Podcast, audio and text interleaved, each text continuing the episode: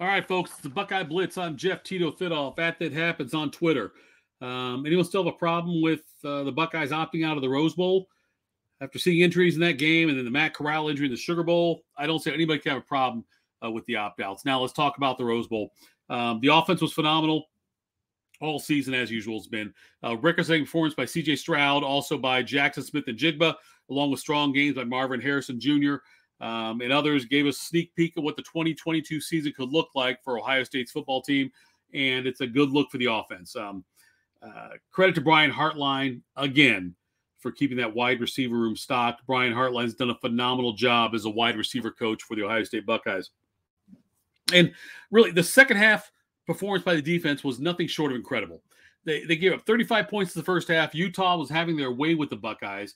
And then in the second half, for a good chunk, Utah had only three points before they scored the late touchdown.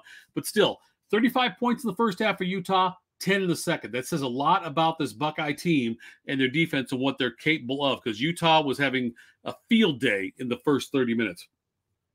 Um, and after Utah moved ball, Will Ohio State made their adjustments, and that really was the difference in this game. Uh, Ronnie Hickman, by the way, for Ohio State's defense, finished the season with exactly 100 tackles. He's the first Buckeye to have triple digit tackles since uh, 2016, I think it was, when uh, Raekwon McMillan did it. So we know coaching staff changes are going to happen. They've, they've already happened some. There may be more. Uh, we already know Jim Knowles is the uh, is taking over the defensive coordinator spot. We don't know yet what will happen with Kerry Coombs. Uh, secondary coach Matt Barnes, who took over the play calling duties in the defense early in the season, has moved on to be the defensive coordinator for Memphis. Maybe Coombs slides back into that role. I'm not sure. We'll see what happens. Um, but Coombs is a fantastic recruiter, and he's a great secondary coach, not a good defensive coordinator. So uh, Greg uh, uh Studrawa is out as the offensive line coach for Ohio State after being there. Urban hired him. He's been there for a while. Um, he uh, he'll be gone after six seasons, and it looks like Justin Frye from UCLA will take that spot. So Ryan Day making changes to the coaching staff and significant ones at that. Uh, I, I, love the defensive coordinator hire. I'm not sure about the OL hire yet. We'll see what happens. Uh, the addition of Knowles, though, was already bearing fruit as two-year Oklahoma State starting safety uh, Tanner McCalister transferred Ohio State after playing for uh, Oklahoma State and with Knowles, and he has one year of eligibility left. That's a good big. Uh, that's a big pickup for Ohio State's defense. I think we'll see more transfers come in, and Ohio State will continue to strengthen that defensive side of the ball. Another roster news: Ohio State added a four-star guard from the state of Wisconsin in Carson Hinzman. Uh, it's a big deal. Pulling an offensive lineman out of the Badgers' backyard after the Badgers have produced so many strong offensive linemen for the NFL is a big get for Ohio State. So uh, hopefully the commitment sticks after the change of offensive line coaches. I have to believe it will, or uh, you know Ryan Day may not have made that choice, but it's a good pick there. So all that being said, uh, recruiting high school players isn't isn't as important as it used to be. Don't get me wrong; it's important, but the transfer portal is quickly catching up to recruiting. When you take a four or five star player out of high school, there are questions about how he'll adjust to the college game. You're not sure how he will. I remember you might remember Dayne Crist. Dayne Crist was the number one pro style quarterback in the 2008 class. He was a five star that went to Notre Dame. Never did much. Transfer went to Kansas. Even look at Ohio State with Tate Martell. Tate Martell was supposed to be the guy, perfect for Urban system. Came in, never got a chance to play. Transferred out, transferred out, transferred again.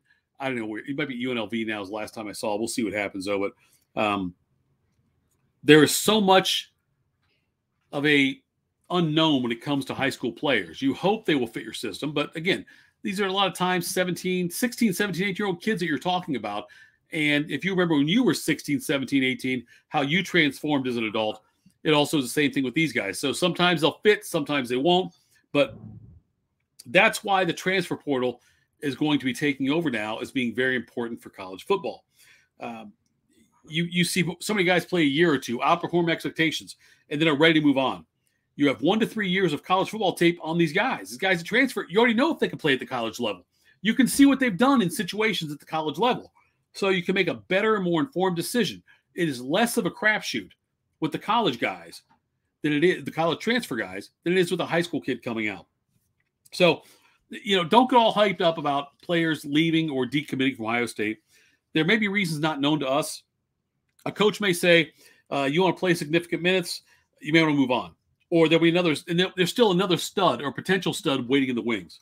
like you just saw with our wide receiver room in the Rose Bowl and what they were able to do. These are all guys that were not Olave, not Garrett Wilson, that had to sit back a little bit. Smith-Njigba certainly had his moments throughout the season, but Ohio State's in good hands next year with Smith-Njigba and also with Marvin Harrison, CJ Stroud, uh, TreVeyon Henderson, all these guys. So they're going to be just fine next year. Let's move on to basketball. A disappointing couple of performances for the Ohio State basketball team. The men's squad, Chris Holtmann's squad, defeated Nebraska 87 to 79 in a game they probably should have lost. They were outplayed, and the Buckeyes were soundly outclassed 67 to 51 against Indiana in Bloomington. Against the Hoosiers, the Buckeyes shot just 32% from the field.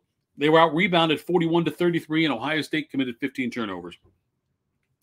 In the case of these last two games, it appears the rust of being off from December 12th to January 2nd has affected this team. I think they can they can stay in a rhythm, meaning no more missed games because of COVID. If, if they can do that, they can right the ship quickly. They have three games between January 9th and January 16th, hosting Northwestern at Wisconsin, hosting Penn State.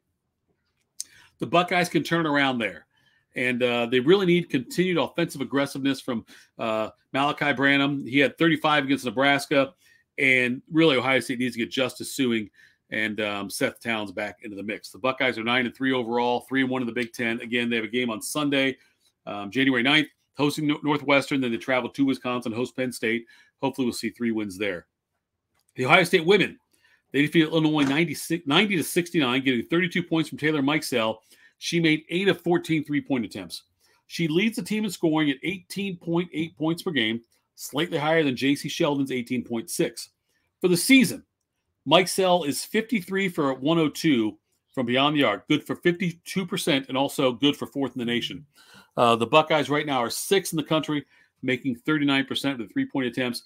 This team is deep enough, it can make a run in March. Um, it's a tough Big Ten, but they can certainly do this with these guys. They can make threes and rely on their overall playmaking ability. This team does have depth, and I like where this team's headed. The Buckeyes, Lady Buckeyes, 10 and 3 overall, 2 and 2 in the Big Ten. They play at Northwestern on Sunday. So that's where we're at right now at the Buckeye Blitz. Thanks for tuning in. We'll get back to you soon. We'll talk to you after the weekend's games. And I'm again, Jeff Tito Fitoff at that happens on Twitter. Uh, hit me up there and uh, go Bucks.